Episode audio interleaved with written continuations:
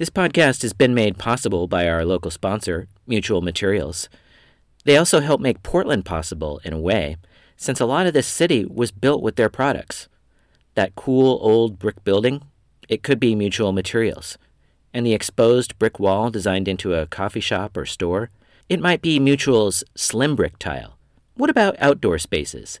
Paved patios, retaining walls, fire pits? Those might be made with Mutual Materials too. For over 120 years, Mutual Materials has been building beauty that lasts across the Northwest.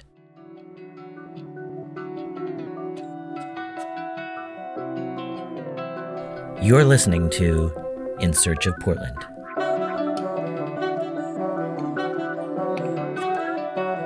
This is a personal journey exploring the Rose City's architectural and cultural landmarks, forgotten gems, and the dreamers who populate them.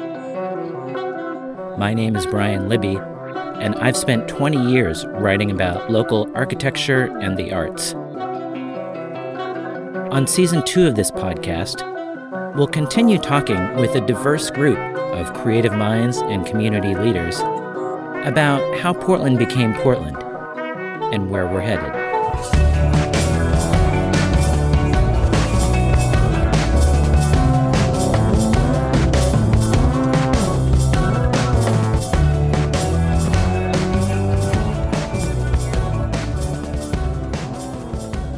Thanks again for joining us. Today we're headed to what used to be quite a hot spot in southeast Portland. So hot, in fact, that it's one of the only urban volcanoes in the United States. Don't worry, nobody is predicting an eruption anytime soon. But what today is known as Mount Tabor Park is an extinct cinder cone that's part of a lava field extending from Portland east to the edge of Mount Hood. Besides Mount Tabor, other cinder cones in the greater metro area include Rocky Butte, Powell Butte, Mount Scott, and the largest, Larch Mountain. Mount Tabor Park is located between Southeast 60th and 71st Avenues and by Southeast Yamhill and Grant Streets. It's about 196 acres in total. The park was named after Mount Tabor in Israel by Clinton Kelly, whose family was among the earliest white settlers in Portland. In the mid 19th century, people hiked its hilly terrain to hunt deer and even bear. But the process of making Mount Tabor an official park began in 1888 when the Lamberson family bequeathed their tract of land to the city. Beginning in 1894 and predating the park as well, a series of reservoirs were built at Mount Tabor to store drinking water piped from the pristine Bull Run River near Mount Hood, including two open air reservoirs built in 1911 at Tabor that remain a major attraction today. In 2015, the city tried to cover these reservoirs to protect the drinking water from contamination. But there was substantial public pushback to the plan because these reservoirs are essentially the water feature destination for visitors to the park, acting more like small lakes than open air storage tanks. So the city abandoned the cover idea and instead constructed two additional underground reservoirs to provide the drinking water. Mount Tabor Park was completed in 1909, just four years after the Lewis and Clark Centennial Exposition, which seeded one of the biggest periods of population and economic growth in the city's history. The park's construction, like the exposition itself, was part of the nationwide City Beautiful movement that saw parks built across America in the first decades of the 20th century. Mount Tabor was the largest park in Portland for nearly four decades until the 1948 dedication of Forest Park and thankfully, since the 1970s, most of Mount Tabor's paved drives have been closed to automobile traffic. On a personal note, as a resident of Southeast Portland since 1998, Mount Tabor has long been one of my favorite local parks. Going there, I've always been surprised how vast it feels, with something new a ravine, a reservoir, a cluster of particularly towering old growth Douglas fir trees, always waiting around the corner. This isn't like a butte where you just take a circular path winding upward in your car. The elevations rise and fall. In fact, there are four different peaks here. In a sense, Mount Tabor Park is a well of greenery that benefits the entire city. At its base is a nursery that, for well over a century, has supplied thousands of plants and street trees to Portland's parks and boulevards. Thankfully, the park survived the wrath of Mayor Joseph Simon, who was elected in 1909, the same year Mount Tabor Park was completed. Simon, a Republican who had previously been a United States Senator from 1898 to 1903, was against using public funds for parks. But after Simon's departure in 1911, six more East Side parks came online. By 1915, 60% of Portlanders lived east of the river, and they were clamoring for green spaces like Mount Tabor Park and Laurelhurst Park. To learn more about Mount Tabor and the tradition it's part of, our first interview is with Lawrence Cotton, a historian, writer, and filmmaker who co created the 2014 documentary Frederick Law Olmsted Designing America, which aired nationally on PBS television. Let's listen for a moment to a brief audio clip from the beginning of that documentary, narrated by actress Stockard Channing. What is it about an Olmsted landscape that makes people love them so much? Most folks, when they're walking through the park, they go, Wow, this is a really pretty landscape. They have no idea that every nook, every cranny of these landscapes were laid out intentionally. This isn't a piece of natural landscape that someone has put a fence around. It's just the opposite. It's a stage set. These theaters of life were the work of the most successful landscape architect who ever lived. Olmsted has a double legacy. On the one hand, he's a super pragmatist, he's a problem solver. At the same time, he's a dreamer. What his parks are all about is finding immensely practical solutions to the problem of building a dream in the middle of a city. I talked with Lawrence about Frederick Law Olmsted, the legendary designer of Central Park in New York City, which opened in 1858, and whose son and nephew took the Olmsted firm national, designing parks and creating some of the first citywide park master plans for cities all over America, including Portland. And of course, Lawrence and I talk about Mount Tabor Parks designer Emanuel Tillman Mische, who created not just a green space on a cinder cone, but a narrative that unfolds over several visits. When you reach the top of Mount Tabor on a hike, there is indeed a beautiful vista awaiting, with views of the downtown Portland skyline to the west, Mount Hood to the east, and even Mount St. Helens to the north. At the top of the park, there's a nice little flat area where you can have a picnic, or in some cases, see a play or a music performance, as my partner has. There is also located at the top a statue or two. I don't mean to be vague, it's just that the statuary at Mount Tabor has been an ongoing drama, and what statue, if any, is there has changed recently. From 1933 until 2020, there was a statue of Harvey Scott, who was editor of the Oregonian newspaper for 40 years. Scott was a conservative in the 19th and early 20th century who opposed progressive ideas like public education and women's suffrage. In fact, Harvey Scott was the brother of Oregon's greatest women's suffrage leader, Abigail Scott Duniway, and even wrote editorials opposing her efforts. But he had also been a steadfast supporter of President Abraham Lincoln and the Union cause during the Civil War. What's more, the statue of Harvey Scott that was erected at the top of Mount Tabor Park in 1933 was designed by none other than Gutzon Borglum, the designer of Mount Rushmore. In fact, Borglum designed the Harvey Scott statue midway through Rushmore's 14 year construction. However, in 2020, the Harvey Scott statue was toppled by protesters as part of a wave of such events around the world. The phenomenon is continuing in a more orderly way in 2021 as cities like Richmond, Virginia voluntarily remove statues of Confederate Civil War generals.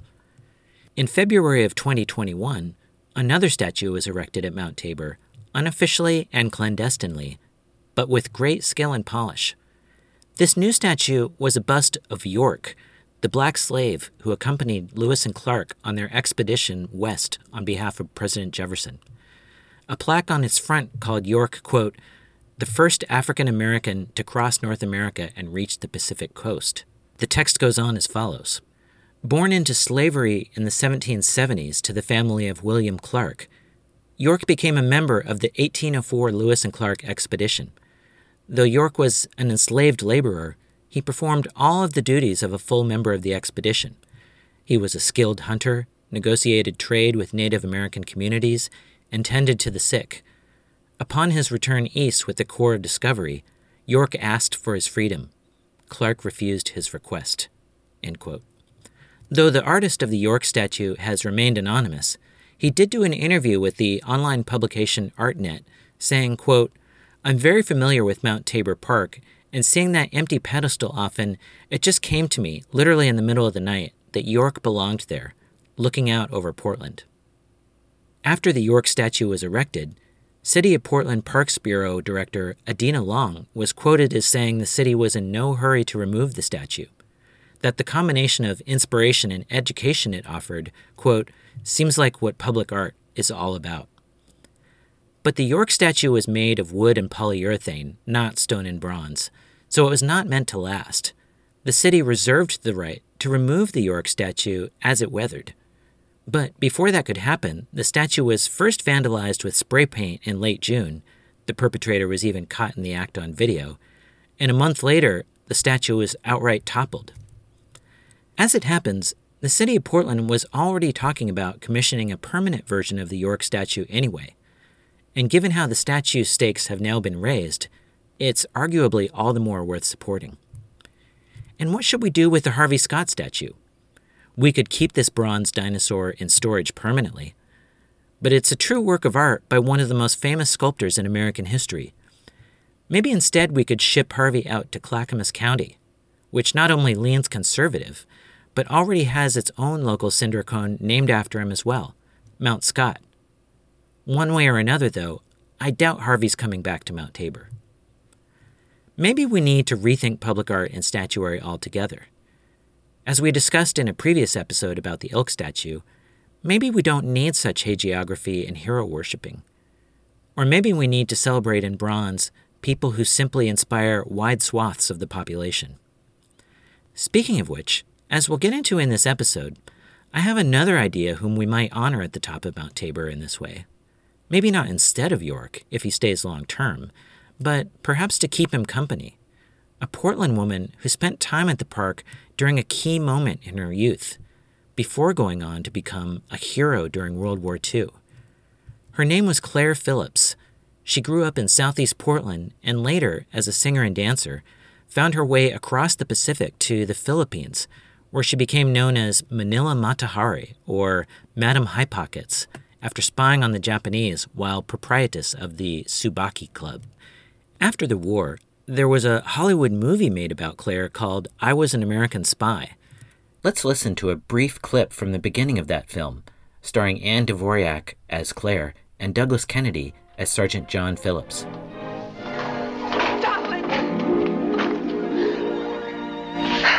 Tried to phone you all day. The base is a madhouse, honey. I'm AWOL. But don't be afraid. I'm not afraid. I'm. I knew you'd get here. You weren't sure? Everything about to explode, you thought I'd ditch you? Oh, Claire, you're all I've got. Understand?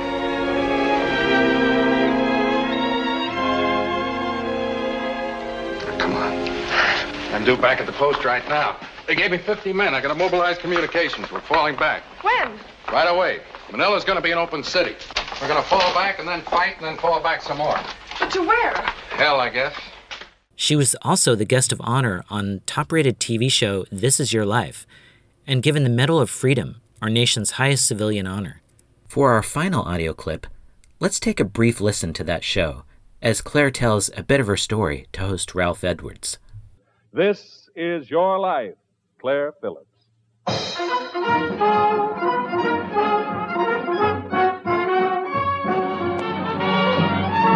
One of the important pieces of information you send Claire Phillips or High Pockets is the departure time, route, and destination of a Japanese submarine flotilla. How did you get this information? Well, uh, the commander of the submarine flotilla came to the club one night, and uh, so I said, Now, you tell us when you're leaving so we can give you a big farewell party. We always do that with important people like you. Of course, his chest started to swell a little when I called him important. He said, But you won't have time, he said, because uh, we're leaving. I believe it was the same morning, something two or three o'clock in the morning. And uh, I knew I had to have some way of holding him there, and I said, Well, what uh, could we do to induce you to stay over another day, besides giving you a nice farewell party? And he, I had been to the States and had heard of Sally Rand, so he said, Well, if I could see Sally Rand do the fan dance, I would stay. so I said, Well, I can't get Sally Rand over here, but, and I kind of stalled for a minute trying to think of something, and one of my lovely employees, it might have been Felly, I don't remember who, they were always getting me in jam, said, Well, Madam can do the fan dance. so I guaranteed that I would give him the fan dance the next night if he would come. So they reserved the whole club then for nothing. No one else could get in excepting just the men from his submarines. Well, see, that gave me an extra 24 hours then. I could get messages to Boone. So the next morning when I woke up, I called my little crew together and I said, Now, y'all got me in this jam, get me out. How do I do a fan dance? I have no fans. And I'd never seen the fan dance done, but uh, they were very obliging. Felly took uh, an old pink slip, I remember, of mine and made it into a little scanty costume to wear. And the boys got bamboo and made it into two huge fans. And I did the dance. We held them long enough to uh, get the information to where it was to be sent. Right. The information was sent on. Every sub in the flotilla was sunk.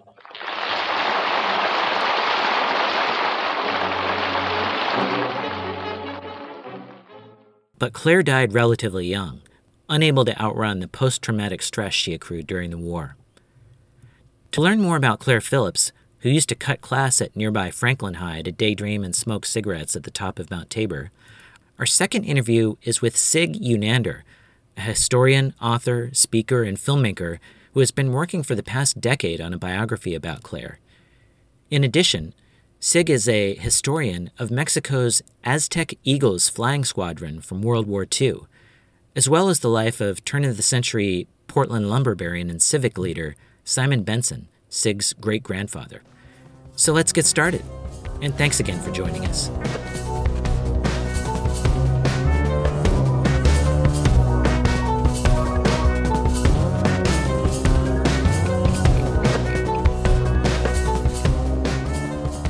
Lawrence Cotton, thanks for joining us on In Search of Portland. Well, nice to be here, Brian. Thank you. Uh, well, uh, I was a big fan of uh, some of the documentaries that you've worked on. Uh, most recently, I watched a great one about CES Wood on OPB, but uh, I really love your piece on Frederick Law Olmsted, Designing America, uh, I believe it's called, from 2014. And um, that's why I wanted to bring you here because of the Olmstedian tradition that exists at Mount Tabor Park. And so I want to just to start with, if you could talk a little bit about um, the development of your own interest in Frederick Law Olmsted, and uh, either before or through that project, and and maybe uh, you know seven years later, what you really take away with regard to, to, to Frederick and the legacy that he started. Brian, my uh, it's sometimes hard for me to actually really date what I call my walk on the Olmsted Trail. Uh, I was raised in the suburbs of Boston. Uh, my maternal grandparents lived, when I was a child, they lived very near Boston's Franklin Park, which is the large, quote unquote, central park of Boston, which is at the end, the terminus, if you will, of the arc of what is now the famed Emerald Necklace of Boston. I like to think then that's when my fascination for all things Olmsted began, but of course, that's a that's a little bit of a, a fabrication, I suppose, uh, in my own head. But certainly, when I was a high school student and beginning college student, and I started to regularly walk the Fenway in Boston and the gardens there, and visit the Museum of Fine Arts, of which I was an active member later on as an adult, and the Isabella Stewart Gardner Museum, both of, both of which are along the Fenway which is really the beginning of the Emerald Necklace, that's when I began to realize there's something special here. And yet I wasn't focused on Frederick, on the author, mm-hmm. the genius behind it. I just loved the landscape. I moved to Portland at the end of 1994. I didn't really get very activated into Portland as a city until sometime later in 1995. It was an all encompassing nonprofit management job. At the time, I was directing the World Affairs Council of Oregon. So I wasn't exactly, I didn't even really have the time to explore the parks or to explore the outdoors to any great extent, although I, I familiarized myself with the general lay of the land, the, the geography and the topography, and I certainly went to a few of the parks and got, became familiar with the the nexus of the two major rivers here, and I of course did some trips to outlying areas.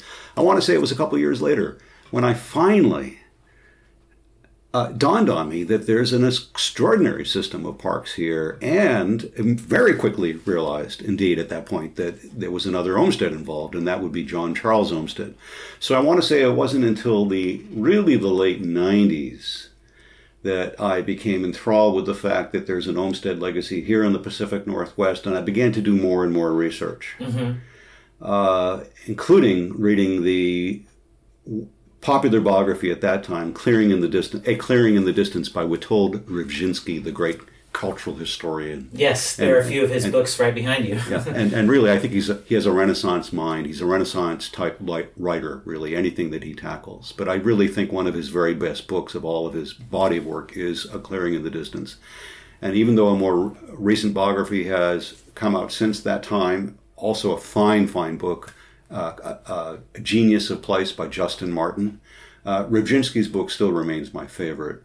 I began to do more research, began to delve more deeply into the scholarship, and I did a little bit of homework. I had already just produced the film, co-produced, I should say, with my colleague John de Graaf, at, uh, working with Oregon Public Broadcasting, our film about C.E.S. Wood, and uh, shuffling around for another project. And a thousand light bulbs went off, and I said, "By golly, if no one has yet produced a film for national television about the life and legacy of Frederick Law Olmsted, then I'm going to do my damnedest to try to get it done." I was fortunate to have a good friend in back east, colleague, if you will, uh, Lawrence Hott, who actually co-founded uh, Florentine Films with Ken Burns.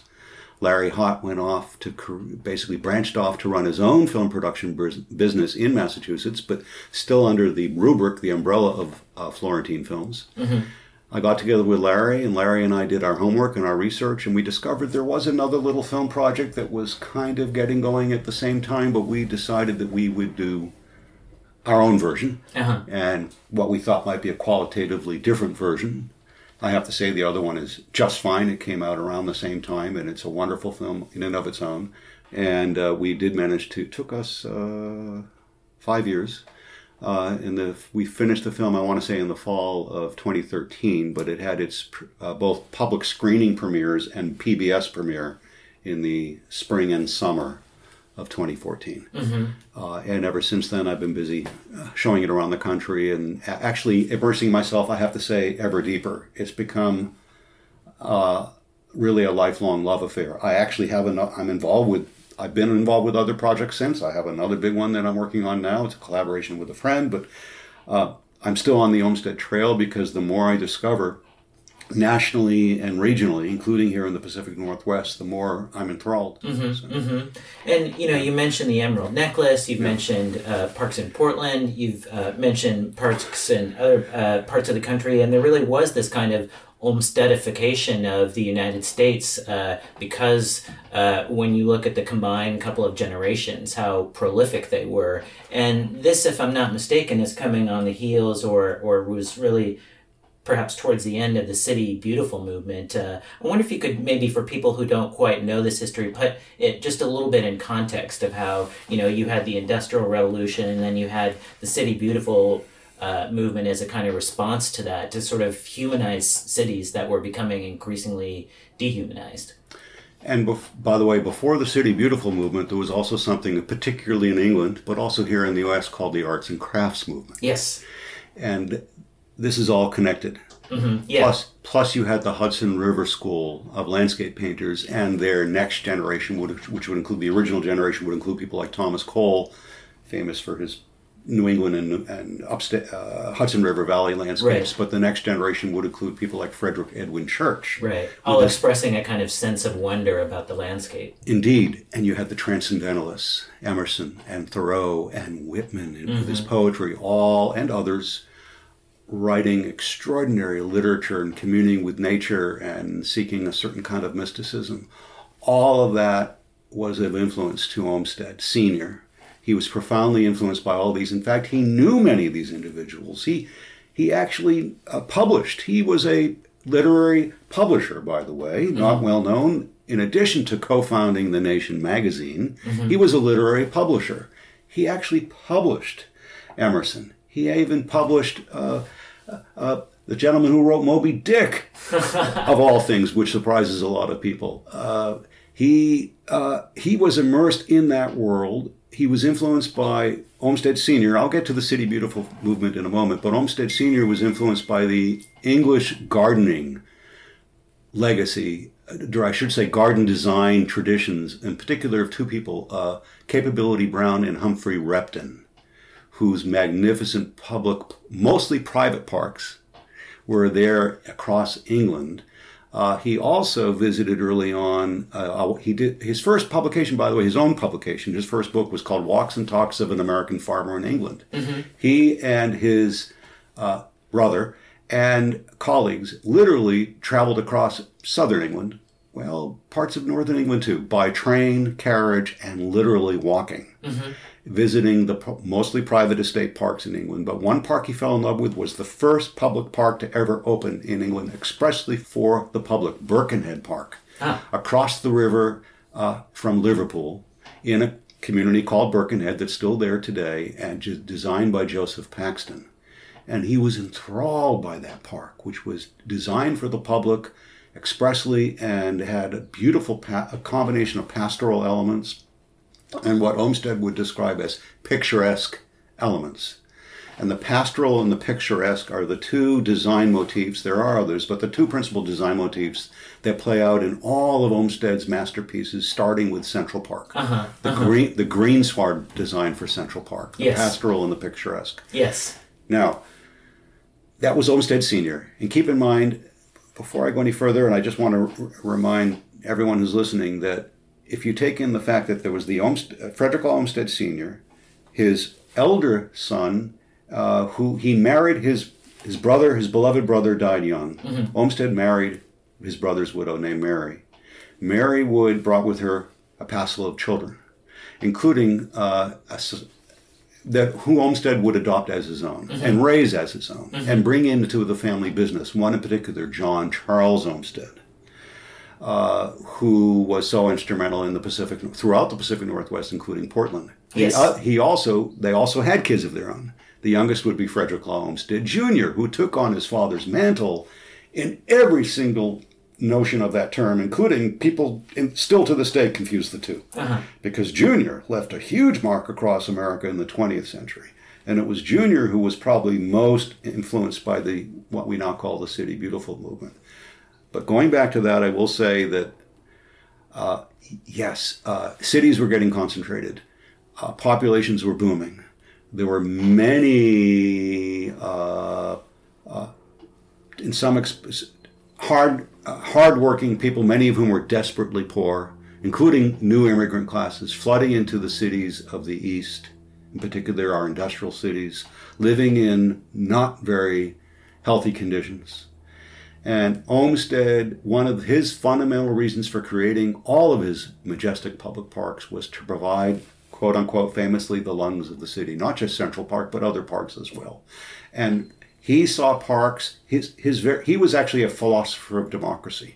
It's pretty clear in most of his writings. He was a deep thinker about this, and he saw public parks as literally as a place to enact democracy for all peoples of all classes and uh, uh, racial and religious orientations uh, to mix and mingle regardless of their place of origin. That, that the public park was a place for people to, to breathe fresh air, to exercise, to derive n- nourishment, physical, well, mental and spiritual nourishment, if you will, in nature, including solace in nature. It's Uh, interesting. Uh, uh, one question I have uh, related to that is is uh, when you talk about these parks as being an expression of or or enabler of democracy, it seems like uh, Um, they're also perhaps borrowing a little bit from the the ancient Greek stoa or or some of the more classical notions of a of a town square, even though they get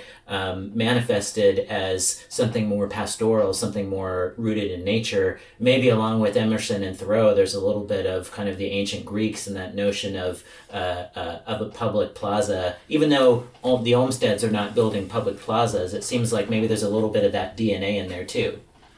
Well, I would like to amend that. Uh, Frederick Law Olmsted designed and built the Capitol steps on the U.S. Capitol. That's right. The place where democracy was recently attacked, and the place where, on uh, January 20th, democracy and the peaceful uh, exchange of power in the United States was upheld. Uh-huh. Uh, the Capitol steps. So it isn't so far afield to suggest that uh, all of them, and, and by the way, uh, uh, Junior was deeply involved with the McMillan Commission and the Fine Arts Commission for Washington, D.C., which was a pure expression of the City Beautiful movement in the early 20th century going back to the 1893 World's Columbian Exposition, where Olmsted was the hired landscape architect working for the brilliant impresario Daniel Burnham. Yes, in Chicago, that's right. Also known as the Chicago World's Fair, but officially the World's Columbian Exposition of 1893.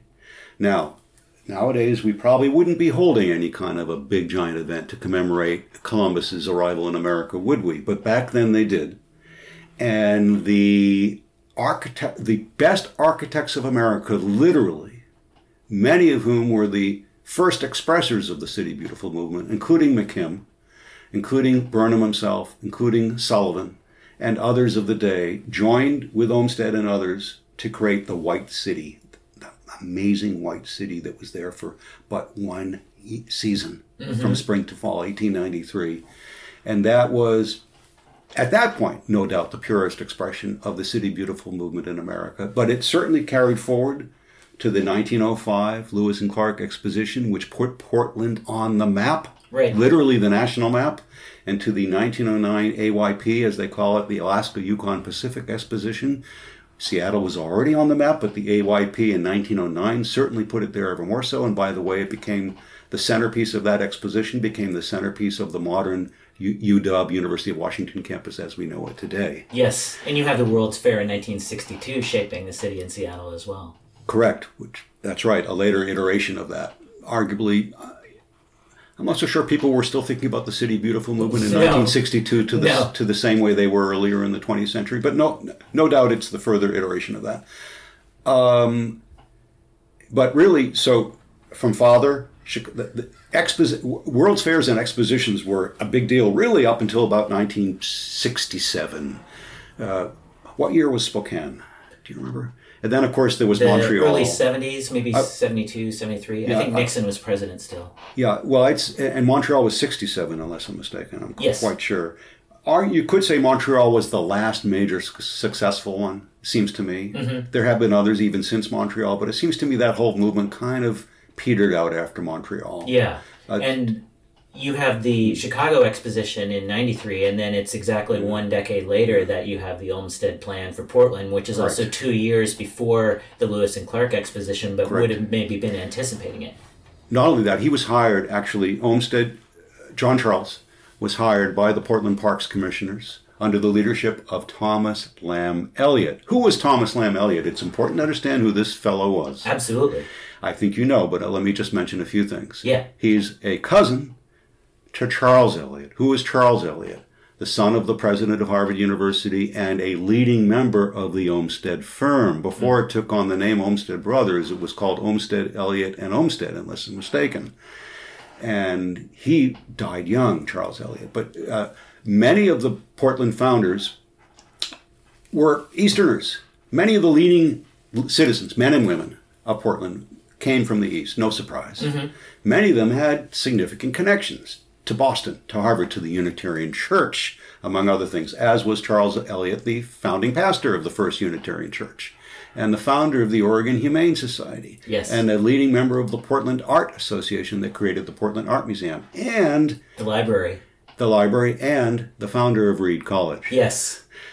And Lamb Eliot, who was a obviously a leading leader of the, a, a leading citizen of the city, also was very involved with the very early days of the Parks Board here in Portland, as was Colonel L. L. Hawkins. Colonel was a familiar endearment, but Lester Leander Hawkins, who was part of that coterie, and uh, Charles Lamb Eliot and others saw, hey, if Portland wants to be on the map uh, with these expositions. And with parks, there's only one firm in America that would be the right firm to, for us to recruit, uh, even though we can't afford them, and we're going to pay them, we're going to nickel and dime them all the way, because Portland is perennially cheap, frank, frankly, Yep. especially at that point in time, but arguably you could still say today, and sometimes for good reason, uh, compared to other big spending cities like perhaps Seattle, San Francisco on the West Coast. Anyway, we actually cost shared because Seattle and Spokane were also inviting the Olmsted brothers out here at the same time, and the cities, especially Seattle and Portland, literally cost shared. Uh, knowing that they both wanted parks systems, not just individual parks, but park systems Yeah. and they both wanted expositions. But the Port, the Lewis and Clark exposition was by far was much earlier on the calendar, so to speak, because of the date. And they brought the uh, John Charles, also typically called John C. Olmsted, here to begin mapping out, planning the Lewis and Clark exposition, which be- was eventually designed and became real at the site of what was called Guild's Lake in northwest Portland back then. Guild's Lake is no more, but it did exist then. Yeah. Uh, and it was also deemed to be extraordinarily successful. But while he was working on that plan, he was also working on a master plan, a, a, a report to the Parks Board. First published, he did two reports for the Parks Board. The first one was published in 1903. And it's a, it's a masterful report loaded with what I consider characteristically uh, rich Olmsted language, very much following in his father's footsteps. The importance of a municipal park to the to the to the future planning of a city and to its citizenry, and uh, uh, to the aesthetic attractiveness that makes a modern city a livable place. I'm using somewhat modern language to put a spin on it. Mm-hmm. And then he marks 18 benchmarks in municipal park planning that are to this actually those the report by the way was not only published and distributed all over america it was distributed worldwide Wow. it became literally the founding document of municipal park planning in america Wow. For parks planning park systems and to this day that report and those 18 benchmarks are kind of examined this is how you not only create but maintain and govern a modern municipal park system that meets the needs of the citizenry of a modern city. And it's really quite a stunning, stunning document. Now, he then began to map out a park system for Portland, and it was published in the headlines in the Oregonian. And the Oregonian, by the way, uh, really, uh, they, they were fascinated by this well heeled Easterner who was visiting Portland. I think he made 11 visits in total uh, that produced the first report and then the second report uh, and a parks plan. Uh, and uh, by the way, you have to also mention L.L. Hawkins, a little bit more about him here. L- what's cool is that Les- L.L. Hawkins, let's call him L.L. Hawkins. L.L. Hawkins had a tally ho, a buggy. Uh, and he picked J.C. Olmsted. When J.C. Olmsted arrived in town, he picked, he met him at Union Station. By the way, he went all over America by train back then. That was the only way to get anywhere. Yeah. All these trips from the East Coast to the Pacific Northwest by train. That's And- a lot of time. And, an- and an only newly possible train line to Portland. That's that's correct. Yeah, a uh, couple of days earlier, a couple of decades earlier, unless I'm mistaken. Um, anyway, he met him in the he picked him up in the tally ho, L.L. Hawkins, and he ushered him all over town from hill to dale, so to speak, meaning from West Hills to the Willamette River, north nearly to the Columbia. I'm quite sure he might have seen the confluence, and certainly to Mount Tabor, by, by the way, and south as far as today's Sellwood. He drove uh, on multiple visits. Uh, over hill and over dale and down to the river and back up to the hill so that Olmsted could take in the views. And all of that, combined with the rivers, all of that to, to him suggested, well, this is a gorgeous natural environment to capitalize on and to, to spread out an entire park system with this is the other Olmsted element that is so crucial to understand with connecting parkways and boulevards. Yes. Parkways were invented, literally invented, by Frederick Law Olmsted and Cal- his partner for several decades, Calvert Vaux, when they created the Buffalo New York park system, the first integrated park system in America. Mhm, That yeah. came, that came a few years after Prospect Park in Brooklyn, by the way. Yeah, so a parkway is not just a synonym for a boulevard. No, a parkway literally uh, has uh, a, a a linear park in the middle, as well as sufficient tree plantings on both sides, so that the whole roadway, usually a one-way scenario, or I should say like a couplet, but not always. But the whole roadway itself is a large, lengthy linear park that connects parks. So, and the whole idea behind it really began with Buffalo in Olmsted's thinking is that a park system is to cr- create the feel of a city contained within a park. Yes. A city contained within a masterful park or a masterful series of parks which contain and encircle and engulf and wind their way through an urban environment. Uh-huh. He began it in Buffalo. He certainly continued it in Boston with the Emerald Necklace. He did the same thing in Rochester, by the way. He did the same thing in Louisville. He did the same thing, arguably, in Milwaukee, Wisconsin.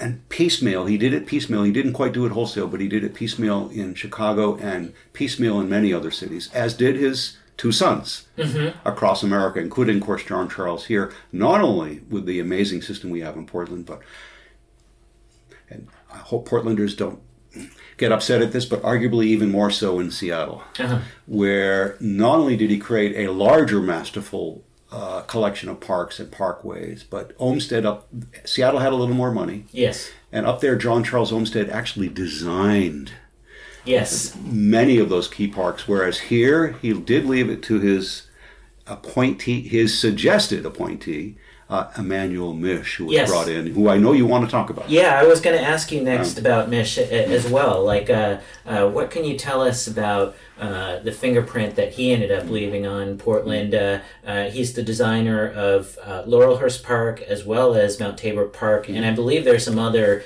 designs around the nation that are significant, such as the Vanderbilt Estate in North Carolina, if I'm not mistaken. So, uh, how do where does Mische come into this drama?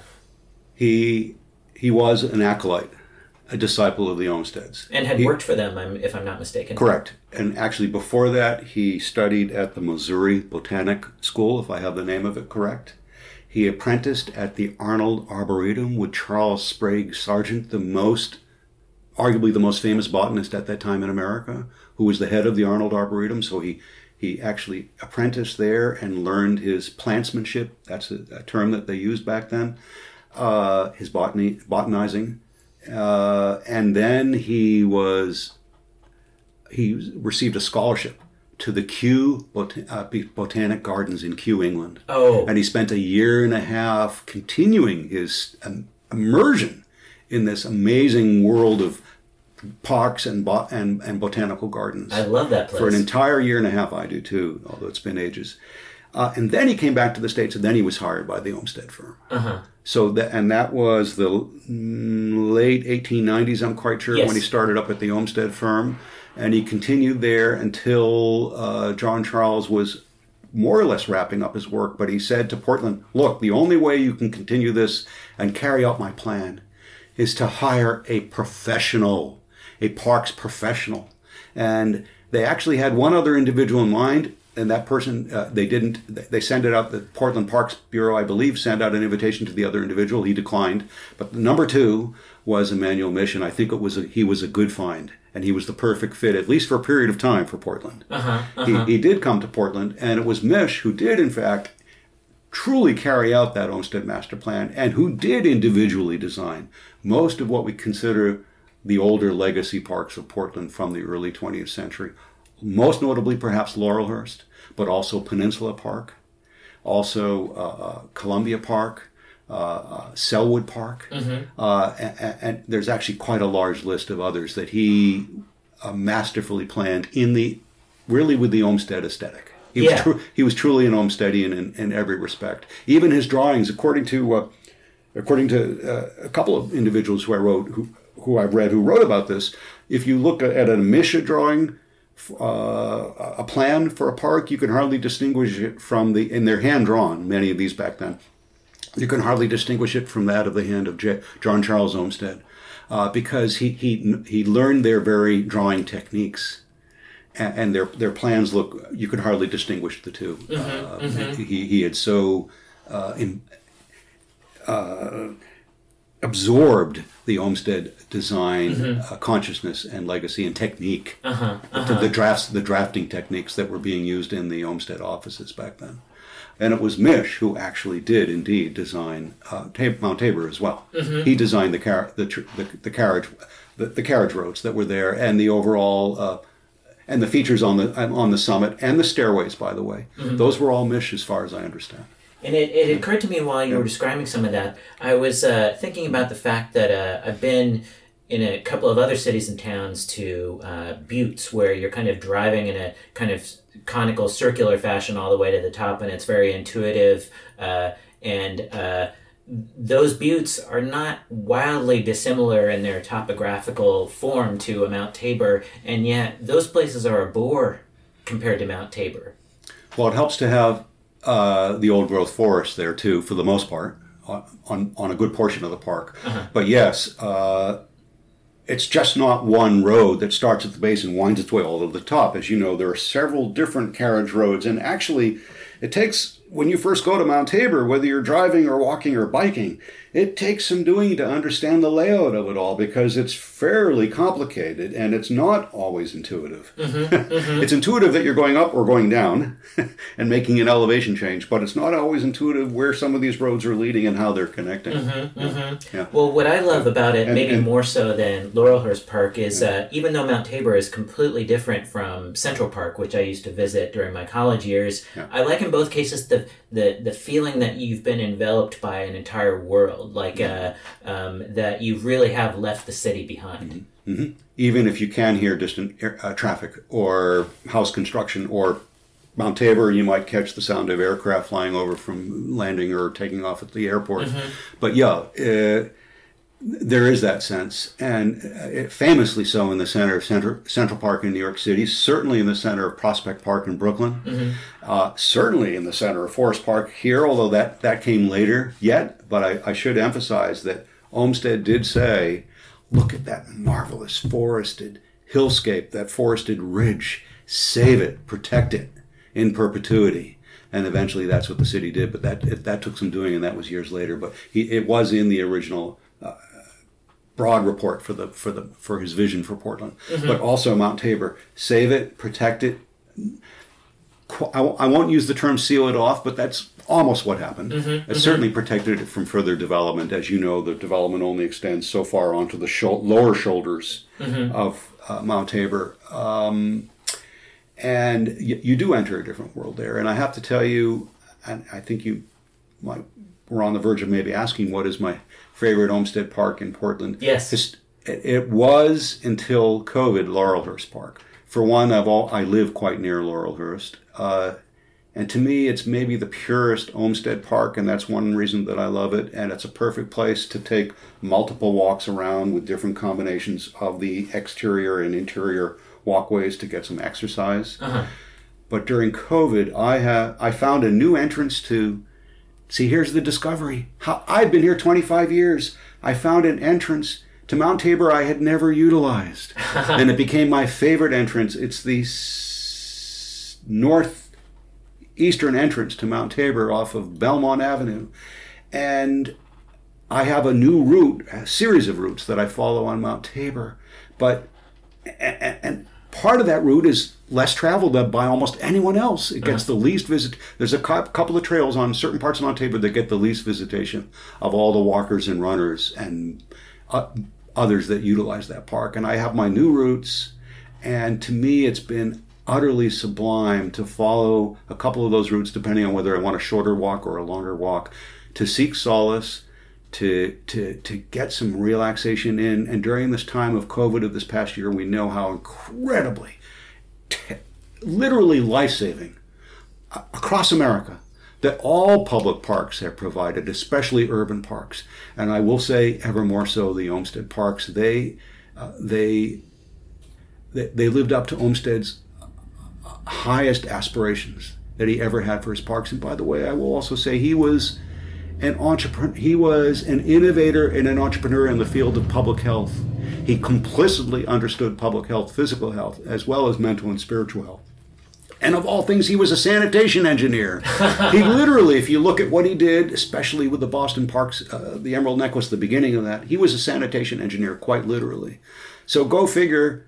This is what parks have proved. They've they, this is this is how people have sought places to be outdoors and to actually renew their spirit and their and, and, to, to seek a healthful environment during the times of COVID with easy so mostly easy social distancing except for maybe crowded portions of Central Park I suppose. Uh-huh. uh, and, and, how marvelous is that? Sure is sure is. I've used it a lot uh, myself. I love Mount Tabor so much. Uh, yeah. um, but in the meantime uh, I think we'll wrap up here though. So uh, Lawrence thank you so much for joining us on In Search of Portland. You're welcome and I need to put in a special push. Just a reminder one year from now is the 200th anniversary of Frederick Law Olmsted's birthday, April 26, 2022. And there's going to be national celebrations, and something is cooking regionally as well here for Portland. Absolutely. I love it. I want to be in on that party. Yeah. Well, well, thanks again for joining us. My pleasure. Thank you for having me, Ryan.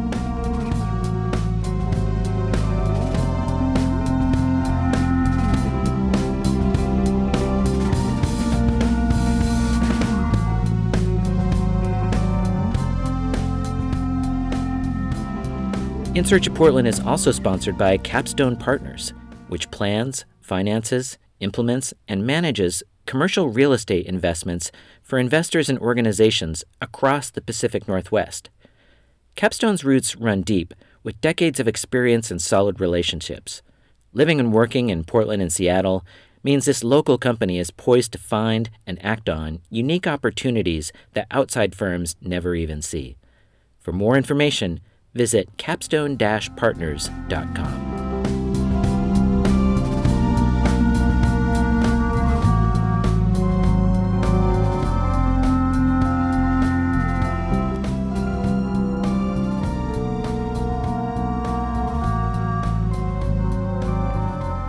Sig Unander, thanks for joining us on the show. Great to be here, Brian.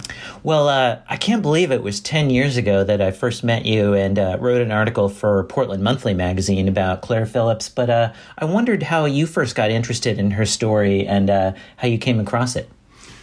I was a journalist for many years prior to that, and while I wasn't looking for, for this particular story, I happened across it.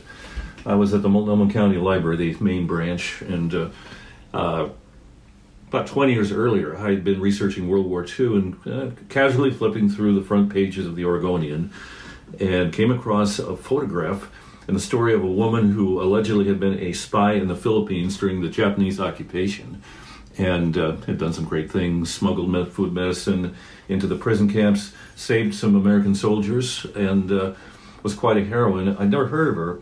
Um, I found it interesting and I photocopied it and then just filed it away. I had no intention of doing anything immediately with it.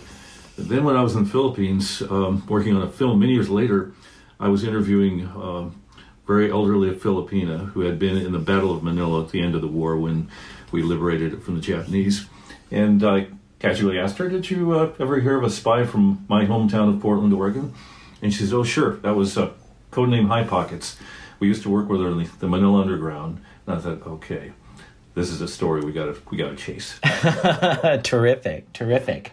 And so, uh, uh, maybe for those people who don't know, maybe we could uh, talk a little bit about her early life in Portland. She wasn't born here, but uh, I want to say she came. Was it from Michigan? Uh, that she was born in the early part of the century and came here from Michigan. Is that right? Born in Michigan, 1907. Um, mother was uh, stout Midwestern, old-fashioned Bible thumping Christian scientist who had three daughters uh, by one husband, and then when the marriage broke up, she married a guy named Jess Snyder, uh, and the family moved out to Portland just before World War One. Uh huh. Uh huh. So Claire, we think of her as a native Oregonian, native Portlander, even though even though she wasn't born here, and um, she did indeed grow up in Southeast Portland. Uh, went to Arleta Grade School, uh, then Franklin High School mm-hmm. for one year dropped out of Franklin uh, at the end of her freshman year. Um, was uh, not this particularly studious. She could barely spell. Uh, she probably spent more time up on Mount Tabor uh, smoking and, and, having a good time than in class. But uh, very intelligent, highly intelligent, and with leadership ability. She was elected president of the Franklin High School Girls League mm-hmm. right off the bat. And although she couldn't participate in athletics because uh, girls were not allowed to in the early 20th century in Portland high schools, she would stand in, on the sidelines of the football games and cheer for the Franklin Quakers and uh, sell little uh, wooden dolls for charity and uh, try to do what she could. She had a reputation. She was uh, fiercely independent. She was a rebel. Uh, she broke all kinds of rules, got in trouble. It must have been difficult for her mother to keep a, a close hand on her. And uh, she also had a big heart. If there was a bully, somebody getting beat up, or she saw a cat kicked, she'd step in. And she was quite a striking young lady. The, the descriptions we have of her at age 14 or 15 was a tall, lovely brunette, five foot eight, which meant that she was as tall or taller than most of the boys in her class at that time, and and she didn't take no guff. Very plain spoken. If she felt that she was crossed, she would let you know. Uh huh. Uh huh. And so she eventually becomes a, a, a, performer and an entertainer for the first time while living here. Uh, I want to say I remember that she briefly had joined the circus and that she uh, got involved in local theater and radio. I want to say I had recalled you saying that she had maybe crossed paths with uh, the great Mel Blanc, who went on to become uh, the voice of Bugs Bunny and so much more. yes. Mel Blanc was uh, across town at uh, Franklin High School's uh, competitor, Lincoln High School, uh-huh. and uh, he actually invented Woody the Woodpecker by uh, his cackling uh, calls in the echoey halls of Lincoln High School before he graduated in 1925. Um, they did know each other. Um, Mel became locally famous for his appearances on the KGW radio Hoot Owls program. Uh, but he also had a band on the side, an orchestra that would play dances, and he would invite Claire to, to show up and sing. And she was quite a vocalist. She was a triple threat. She could sing, act, and dance. Quite talented. Yeah. Good natural raw talent. And uh, from the time she was a kid, she had a, a thing for, for, performing. She wanted to be up on stage, uh, getting attention, performing. Uh, basically, she was a thrill seeker. And uh, she ended up dropping out of Franklin High School to go ride the rails with a circus, that came to Portland, and that was her first real taste of showbiz. Wow, wow. Was it, didn't she briefly work as like a snake charmer or something something crazy like that? That's the story. She um, in the summer of 1923 she ran away with a circus and part of the act at that time uh, in a circus part of the um, entertainment provided was called a menagerie uh, before the they would the crowd would see the main act in the, under the big top. That they would filter through something called a menagerie, which would have displays of exotic animals. They would have uh, performers of, of, various stripes, like flamethrower, of flame sword swallowers, excuse me, um, snake charmer, a freak show, um, just uh, magicians, escape artists, mm-hmm. and um, she was on the circus uh, team, basically being a ticket seller, and the only job they had open. One day, the snake charmer uh, lady, which basically consisted of uh, a rather comely young lady uh, draping a snake around her to moving to exotic music. Well, the snake charmer fell sick. Guess who got asked to fill in? Uh, young Miss Claire Phillips was only too happy to don a rather fetching costume and drape a boa constrictor around her and be a snake charmer. That was her first actual performances. If this were a novel, I feel like that would uh, be some bit of foreshadowing in some way. The the, the willingness, the curiosity to to uh, play with that deadly snake. It was actually pretty well fed and defanged, but the crowd didn't know that. Yeah, yeah. Well, um, so how does she get to the Philippines? I, if I recall, it was um, as an entertainer uh, with a traveling theater company, and, and then she um, ends up having one or two marriages while she's there, if I'm not mistaken. Sure. So uh, when she ran away to the circus, her, her mother comes and gets her after six weeks, drags her back to Portland, uh, likely with the promise that she would get into a more conventional type of performing, which she did. uh, she got a break, an early break with Mayor George Baker's stock company. And uh, you, Brian, you probably know that Mayor Baker was one of the more flamboyant Portland mayors. Uh, ran one of the most corrupt administrations in history, but also quite a showman. Brought big, big Broadway stars to Portland and had his own musical stock company. And so she got an early break with the Baker Stock Company as a backup utility actor and singer. Mm-hmm. And uh, I think it was probably with the company for a couple of years in the 1920s. That time, Portland was rife with a lot of uh, futurely famous people who would be recognizable to almost everyone. You know, Clark Gable was with the uh, Taylor Street Players, Mayo Methot, who, whom you've written about. Mm-hmm. Um, would be uh, Mrs. Humphrey Bogart later on, was with the Baker Stock Company also. So she rubbed shoulders with uh, a lot of these people. Uh, James Beard lived just up the street from Claire. He was an actor. Incredible. yeah. So in that milieu of young, bubbling talent, upcoming talent in 20th century Portland, uh, Claire Phillips was inculcated with not only the desire to perform, but also being surrounded by young people with abilities. Mm-hmm. Mm-hmm. So she, to go on with her life, as she dropped out after a couple of years of, of training with Baker, she realized that because she didn't really fit in with the the, uh, the professional theater crowd, um, they in fact they sort of looked down on her. She was rough around the edges. She uh, the high school dropout status didn't really endear her to the, the Portland's theater going elite, and uh, she really lost hope that she would be an ingenue or play any significant role, and she moved on. That was part of her pattern. She uh, keep moving and moving until she found something, and then pursue it. Uh, she got into vaudeville. Are you familiar with vaudeville? Oh, sure, sure. Yeah, uh, uh, uh, uh, a, a dominant form of early entertainment uh, um, before there was radio, or be- certainly before there was television. It was cheap, flashy entertainment for the masses. It was not considered legitimate theater, but it was actually far more popular and and uh, it was inexpensive.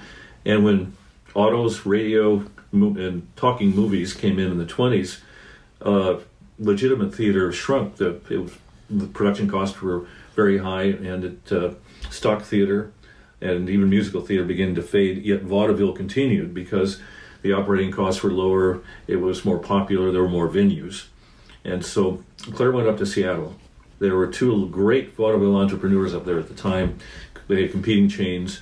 Uh, Claire did an audition, and she modeled herself after a, a sassy Sophie Tucker and did an over the top rendition that got her a gig in vaudeville. And then she, she ran traveled with a vaudeville company for several years, Mhm. um, doing the circuits all around the West, Salt Lake City, Denver, Portland, Seattle, San Francisco, and uh, really cut her teeth there as the 1920s came to a close. Mm-hmm. Mm-hmm.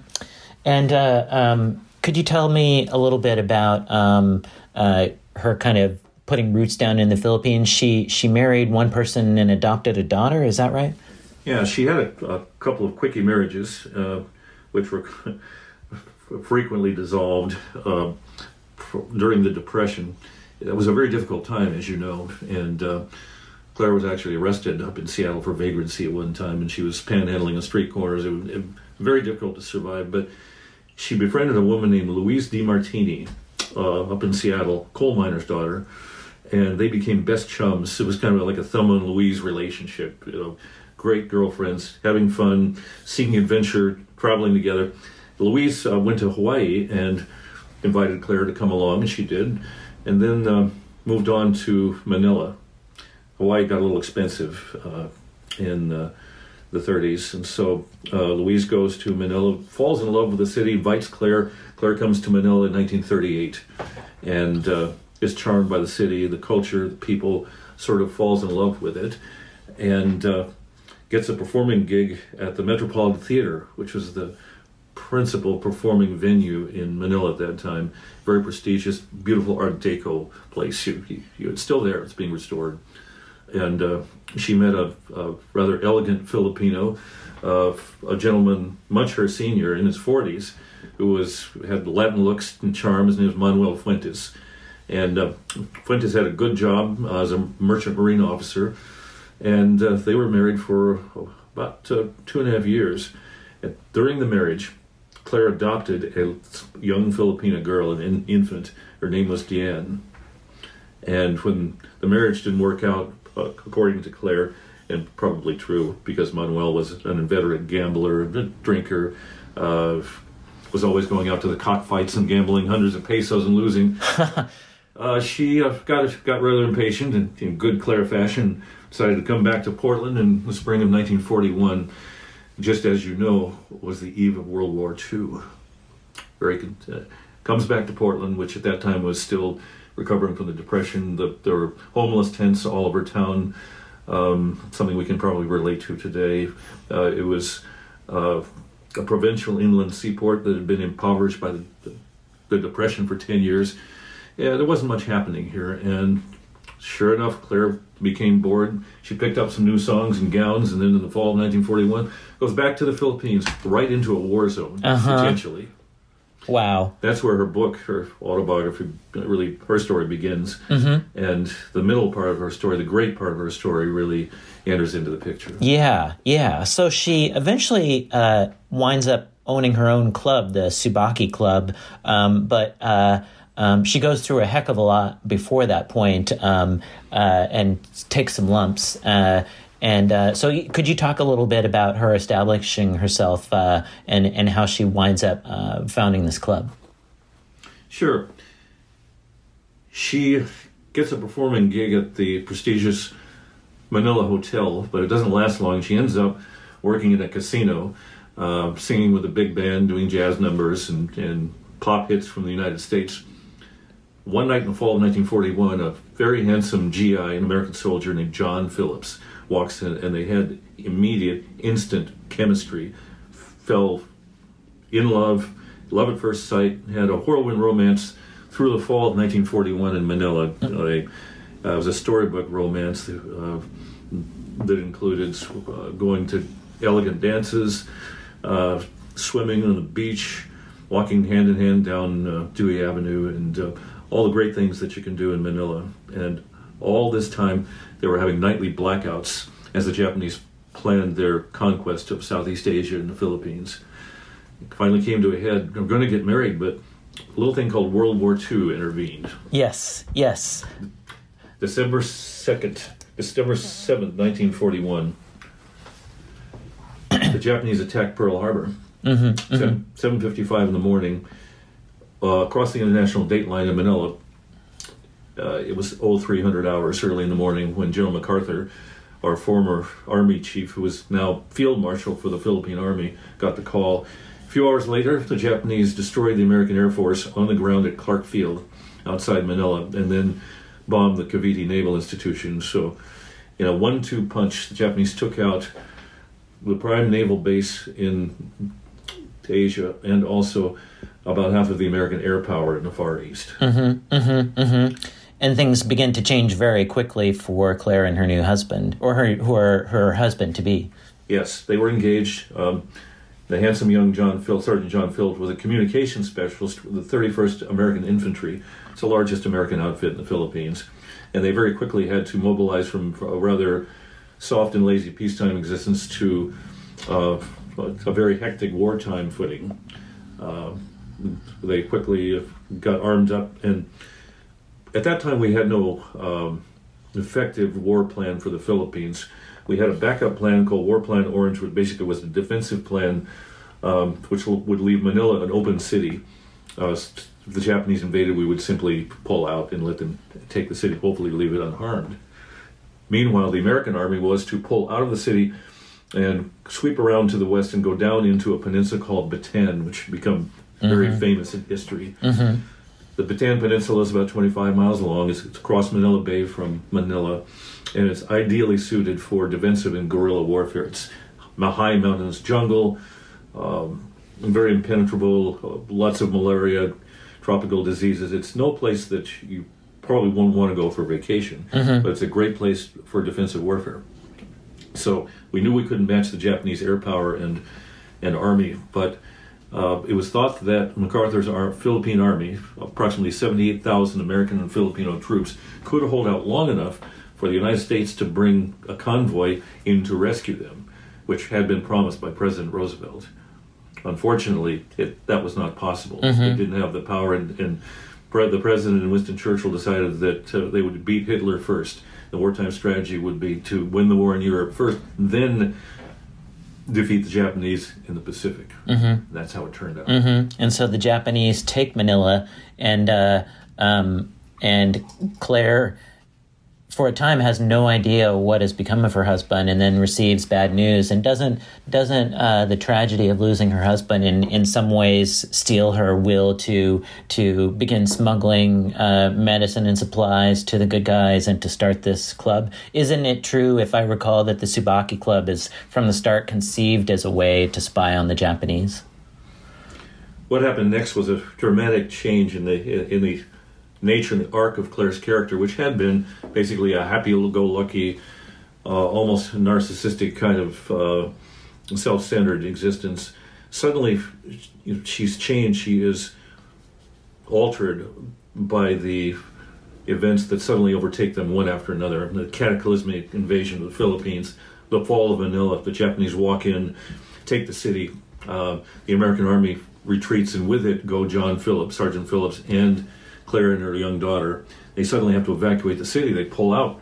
Now they're in a war zone. They're in a little town called Pilar out in the peninsula. The Japanese are moving in. They're bombing. They're spraying. Um, they're under attack. And John Phillips proposes marriage, and they actually get married in a jungle ceremony right in a combat zone. They're uh, they're wedded by a Filipino priest. It wasn't legal, uh, but it was wartime, and I think that they thought if one or both of them survived, that they could take care of the legalities later. But uh, in uh, on Christmas Eve, 1941, they get married, and then uh, uh, a long, hard battle of resistance begins with the American army holding back and being pushed back, back, and back by the Japanese, retreating down the Ben- Peninsula for four months until they finally had to surrender on April 9th, 1942. Um, the, uh, we were not the only ones having trouble. The Japanese commander Yamashita um, had thought that he could conquer the Philippines in 30 days. Didn't happen. Mhm, mhm. After all, they defeated Singapore in, in a couple of weeks. Hong Kong fell in 10 days. So it was reasonable to think that the Philippines would be easy. It wasn't. We gave them a long, hard fight, and eventually the, some of the American forces retreated across to Corregidor Island, held out there for another month, and then finally. So it's often called the Alamo of the Pacific, one of the greatest last stands in American history, and uh, it would be the only time in American history that an American and Allied army were surrendered to a foreign power in a field of battle. Mm. So John Phillips gets caught up in that, and he he did uh, was forced to surrender with his unit and uh, went into a prison camp. Claire had no idea where he was. Uh, she went all over the through the jungle by herself on Bataan, looking for him, asking around, and happened to meet a, an American corporal who refused to surrender, a guy named John Boone, who wanted to form a guerrilla outfit to fight the Japanese. And so they teamed up. Claire Phillips and John Boone teamed up and became uh, comrades in arms, so to speak. Wow. And uh, she ended up going back to Manila uh, looking for her husband, John Phillips, and assumed an entirely new identity, used her acting chops to invent, to actually to reinvent herself as an Italian Filipina mestiza uh, who had lost her papers in the in the bombing of Bataan and now got new papers from the Italian consulate and uh, the blessing of, of a judge and the sign off of the Japanese commandant of the uh, uh, local Japanese uh, army and became Dorothy Calera Fuentes, uh, an exotic uh, Filipina performer. And uh, you, you're probably wondering why how Claire would possibly get away with this because you know she's a high school dropout from Portland, Oregon, and she's suddenly having to deal with uh, Japanese secret policemen who are highly trained and, and good at spotting deception. Claire was a great actress. She had the chops. She also had the uh, a semi Latin or Asian appearance. Her skin was was almost dark. It was olive complected. She was a beautiful brunette. She sort of looked exotic, and she was able to play on those looks and her acting ability to inhabit this new persona that she invented. Mm-hmm. Mm-hmm. Wow. Wow. And uh, um, could you paint a, a little bit of a picture of of uh, uh, what's happening at the Tsubaki Club. The uh, the I imagine to these Japanese soldiers, it's it's a it's a place that they feel like they can uh, you know trust and, and let their hair down, and uh, and so they begin to kind of tell Claire some of their secrets. Is that right? Claire had gotten a job uh, as a hostess in, in another nightclub, and. Uh, one time, she had an encounter with some Japanese patrons that was rather unpleasant, she insulted them by slapping a gentleman's face who had uh, insulted her, and she was taken to the back room and, and beat to a bloody pulp, basically, because at that time women were subservient to men in Japanese culture, and she needed to be educated.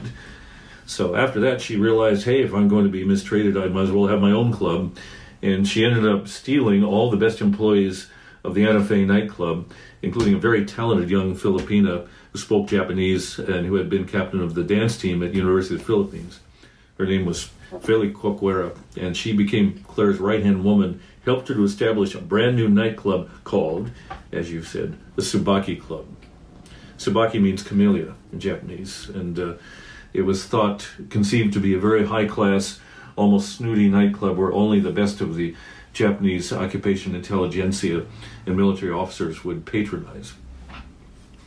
So that was her beginning as Madame Tsubaki or the Manila Mata Hari. Mm-hmm. Mm-hmm. And uh, eventually, though, it comes to an end, and, and she's captured, and she experiences real pain. She's essentially tortured. Uh, how does it all come crashing down for her? Mm-hmm. She ran the club for uh, almost two years, uh, very successfully. It it made money. It was uh, not only a place for entertainment, high class entertainment, not available in other venues in, in Manila. But it also became a clearinghouse for information for the Manila Underground. Like Paris, like many other occupied cities during World War II, Manila had a very active underground movement. They would send intelligence to MacArthur's headquarters in Australia. Uh, they would organize uh, guerrilla operations against Japanese forces out in the provinces and the jungles and communicate with those uh, outlying provinces. They would also t- uh, use the money, Claire used the money that she made, the profits from her inebriated Japanese patrons, to finance the guerrilla operations, to send money and supplies, medicines out into the hinterlands to her guerrillas headed by John Boone. Also, uh, tons of money, supplies, food, medicine, uh, even cheery notes and newspapers into the prison camps, which was a highly dangerous operation.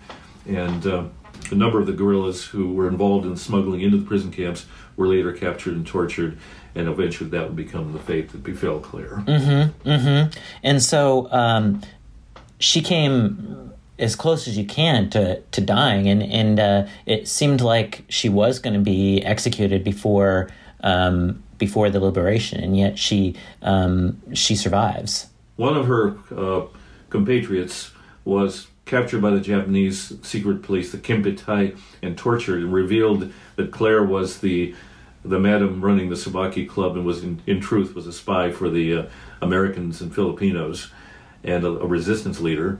And she was arrested in May of 1944, taken to the secret police headquarters, uh, interrogated uh, very aggressively, uh, they waterboarded, um, electroshocked, uh, beaten many times, and even um, threatened with execution uh, in a dungeon in Fort Santiago by a Japanese officer with a samurai sword. So she came very, very close to literally losing her head. Wow, wow. And then suddenly the war is over, and she's got to, just like uh, millions of, of American soldiers, she's got to readjust herself to American life. And she comes back to Portland um, and eventually is is given a lot of due at the time as a as a as a hero. Yeah, she is tried and found guilty and sentenced to death by a Japanese military tribunal, and then spends the final months of the war before the liberation of Manila in spring of '45. Uh, basically starving to death in a, the women's correctional institution. She is liberated by a squad of American Texas Rangers in a, a Hollywood type of engagement where they, they move into the prison and shoot some Japanese guards and, and take these starved, uh, half dead women out and take them to safety at Santo Tomas University, where Claire recovers, then comes back to Portland. And in the spring of 1945, she makes her very first radio appearance on national network on KOIN radio in Portland, and uh, with a very dramatic interview. And that begins her post-war story of and a reputation of being a World War II hero, receiving the Medal of Freedom, and then going on to uh, to fame as as uh, a heroine. Mm-hmm. Mm-hmm. Yeah, she uh, she uh, is on this very popular TV show, "This Is Your Life," and and is celebrated. And and then uh, um, uh, this movie, I want to say, this is all around 1950, 1951, and then there's this Hollywood movie, "I Was an American Spy," as well. Yeah. Before that, she knows she's got a great story, and she goes down to California, meets a former screenwriter, um, in Myron Goldsmith who collaborates with Claire and begins to write her story. And it's a great one.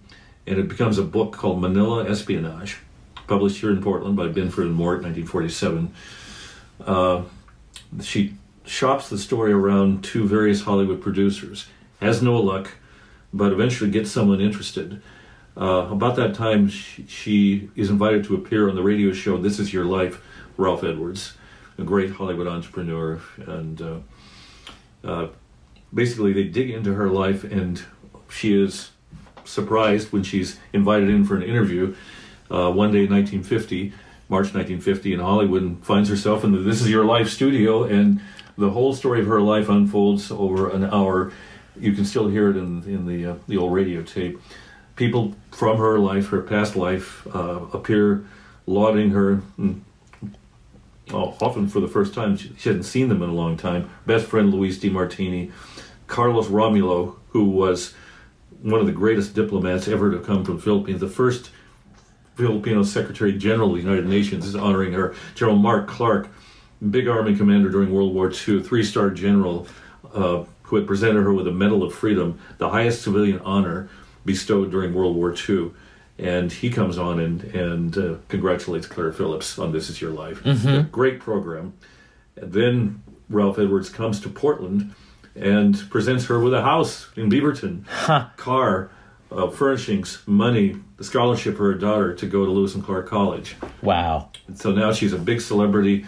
Uh, the first woman Portland mayor, Dorothy McCulloch Lee. Uh, speaks to 2,500 people in front of Claire's new house in Beaverton, honoring her there, there's there are delegates from Congress. There are uh, important. The governor is there and speaks in her behalf. So um, it, it's quite a moment. Wow, wow, and yet she has probably some form of PTSD and uh, and has demons. You know, she's uh, suffering a, a, a, fate that a lot of soldiers did, um, uh, trying to um, run away from uh, what they've seen and and probably suppressing it or trying to drive it away with drink. And so she doesn't live that much longer uh, after after that kind of high point of that movie. Uh, is that right? She's living a dual existence: public personality, uh, wartime hero by day, doing public appearances, book signings, book tours. She actually goes on the road with a movie that, that's made about her life. It's called This Is, uh, excuse me, I was an American Spy. It, uh, produced 1951. Uh, it comes out, and Claire actually goes on tour with the film, appearing all over the country at, at glitzy performances, uh, giving speeches, uh, promoting the film, and it actually does quite well. It's a Holly, Hollywood version of the story. It's partly fictitious, but uh, it's it's an interesting film to watch, and um, it did well at the box office and really catapulted Claire uh, into a position of national celebrity. Mm-hmm. However, as you mentioned, the same time that she's living this this public life of uh, hero worship, she is suffering deeply from the experiences that she's been unable to shake off from World War II. Uh, she has severe post traumatic stress disorder. Uh, she wasn't a veteran, so no treatment was available to her. So she self medicates with alcohol. She uh, had a taste for hard liquor and uh, uh, oftentimes uh, could be found drinking alone in her house in southeast Portland, sometimes waking up at night screaming from the demons that still haunted her from World War II. Wow, wow. And so when did she die then? Uh, her health had been greatly compromised during the war from the torture she'd suffered, uh, an operation she'd had and uh, substance abuse, and uh, she her health gradually faded at, at, the end of the 1950s. And in the spring of 1960, she's admitted to a hospital in Portland with pneumococcal meningitis. Is there treated just a very short period of time and passes away suddenly at the age of 52. Wow, wow, and uh, um, uh, what's it been like kind of chasing this story? I know you've been working on uh, a biography of Claire, and and uh, you've taken her story on the road a little bit. Um, could you talk a little bit about um, uh, the journey you've been on, uh, and and what you've seen as you've talked to people and taken her story around the state? Uh, the story is really so incredible and Hollywoodish. I, I really wasn't sure whether how much of it was real at first. You know, it, it, it, seemed too good to be true or too unusual to be true. And it wasn't until I went to the Philippines working on another story and had first first-hand testimony from people who knew her and vouched for that indeed was real. Mm-hmm. Then I found some documents that supported it. I found her World War II diary.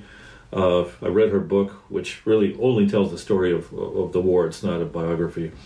Uh, and began to put the whole story together, realizing that although she's known for her World War II experience, she actually was a very interesting person with, with quite an interesting life before and after the war.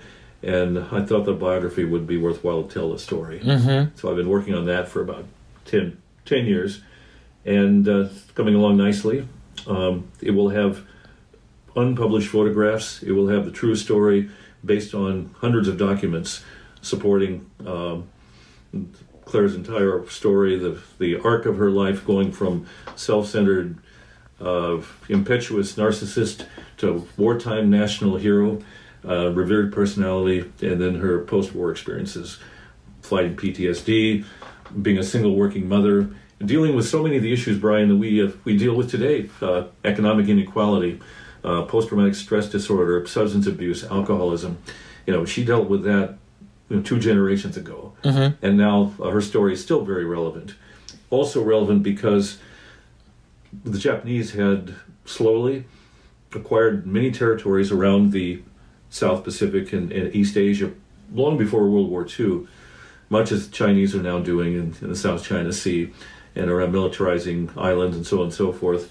Uh, America turned a blind eye to that during the Depression. They were focused upon economic recovery and our own internal issues and uh, it came back to haunt us when, when World War II started. Mm-hmm. So we need to be vigilant and, and pay attention to what's happening in Asia and the Far East. Mm-hmm, mm-hmm. Um, our future is there. It's important. It's also important to remember that more American soldiers were sacrificed in the Philippines during World War II than in both Iraq and Afghanistan. Mm.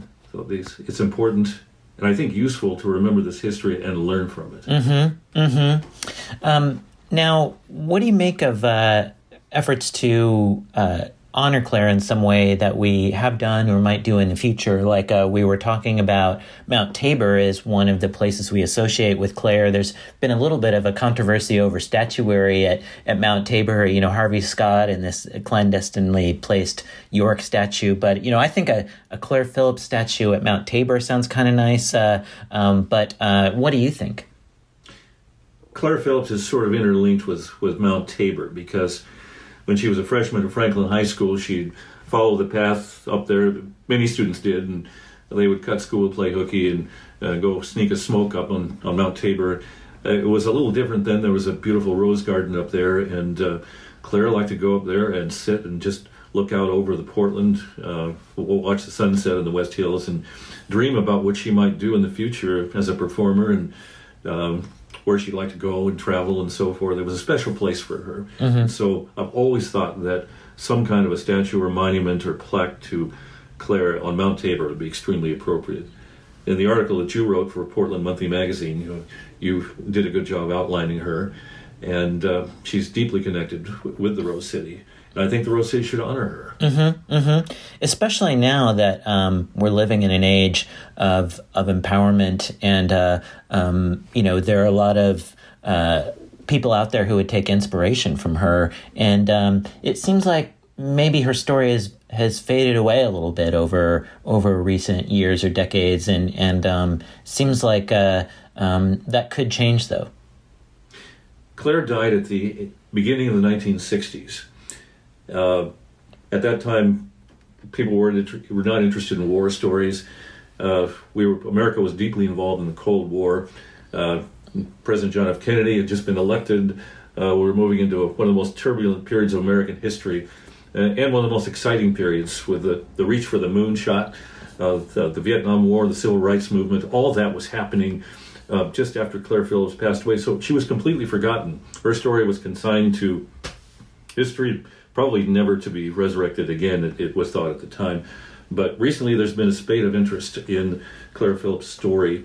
Um, the American Embassy in the Philippines has a large Claire Phillips room. It's the, one of the principal places where foreign diplomats uh, and dignitaries are welcomed. It has a life size oil portrait of Claire Phillips in memorabilia and is right next to the room where General Yamashita was tried for war crimes mm. right after the war. So it's it's incredibly historic.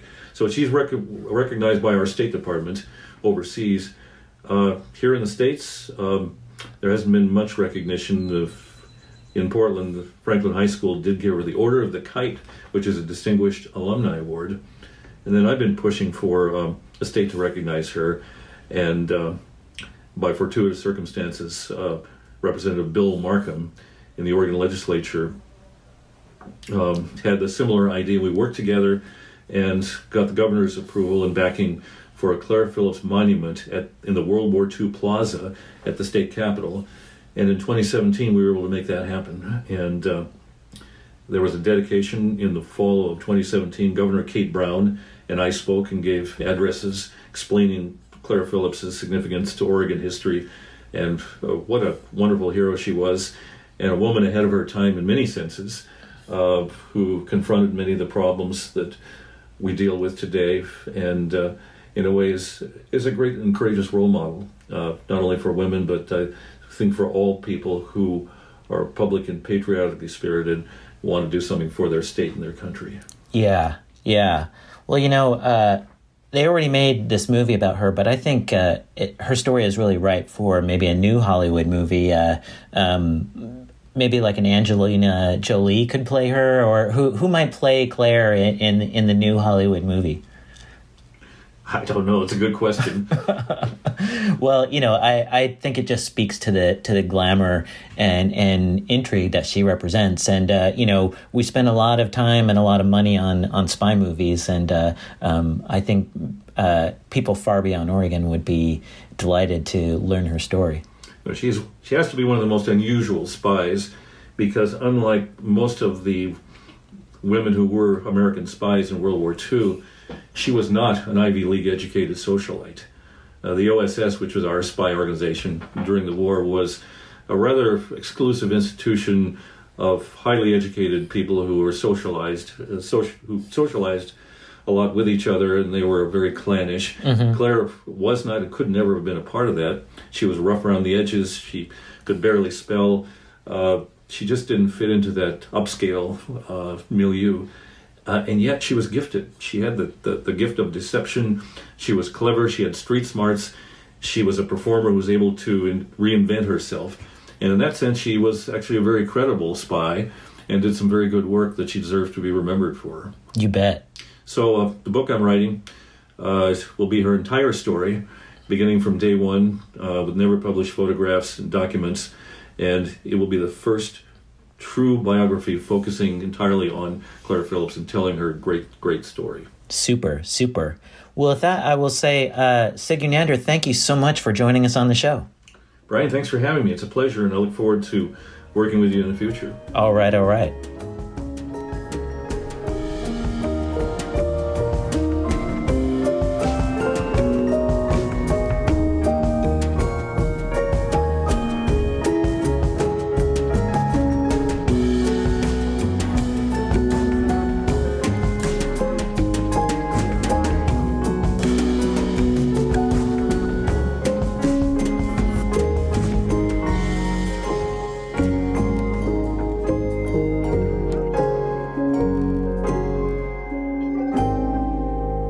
Another quick word of thanks to our show's sponsor, Mutual Materials.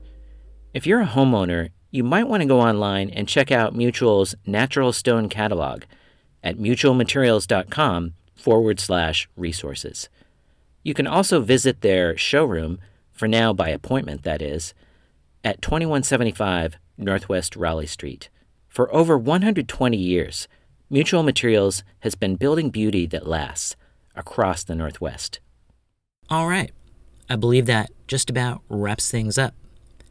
Thanks again to Sig Unander and Lawrence Cotton for talking with us. Before we go, though, I'd like to branch out a little beyond just the people who have made Mount Tabor Park or spent time there to the plants themselves, the trees. I'm going to end this episode by reading to you a list I found as part of Mount Tabor's listing for the National Register of Historic Places. I hope when I read you this list of 98 different species that I don't appear like Forrest Gump listing how many types of shrimp he can cook. I'm going to spare you with the Latin names that come with all these, but here goes, more or less in alphabetical order red alder, American brooklime, Andromeda, barberry, big leaf maple, bittercress, blackberry, buddleia, buttercup, burdock, bracken fern, California buckeye, camellia, cedar, centaury, chickweed, chicory, clematis, clivers, red clover, white clover, common groundsel, cotoneaster, cottonwood, cranesbill, English daisy, oxeye daisy, dandelion, yellow dock, dogbane, Pacific dogwood, creek dogwood, Douglas fir, English ivy, fairy lanterns, hawthorn, hawkbit, hazelnut, hemlock, hydrangea, holly, horse chestnut, horsetail, juniper, kalmia, knotweed, lamb's quarters, Pacific madrone, strawberry madrone, mallow, mock orange, mountain ash, nipplewort, oak, ocean spray, Oregon grape, osoberry, Indian plum, pearly everlasting, periwinkle, pineapple weed, pine, pittosporum, poison oak, Queen Anne's lace, raspberry, red flowering currant, rhododendron, rush, salsify, Scots broom, sedge, self heal, sheep sorrel, shepherd's purse, snowberry, Solomon seal, St. John's wort, strawberry, sword fern, tansy ragwort, thimbleberry, thistle, trillium, uva ursi, vetch, viburnum, vine maple, weigela, witch hazel, wild cherry, wild lettuce, wild rose, willow, yarrow, youth on age, yellow dock, yew. And there we have it.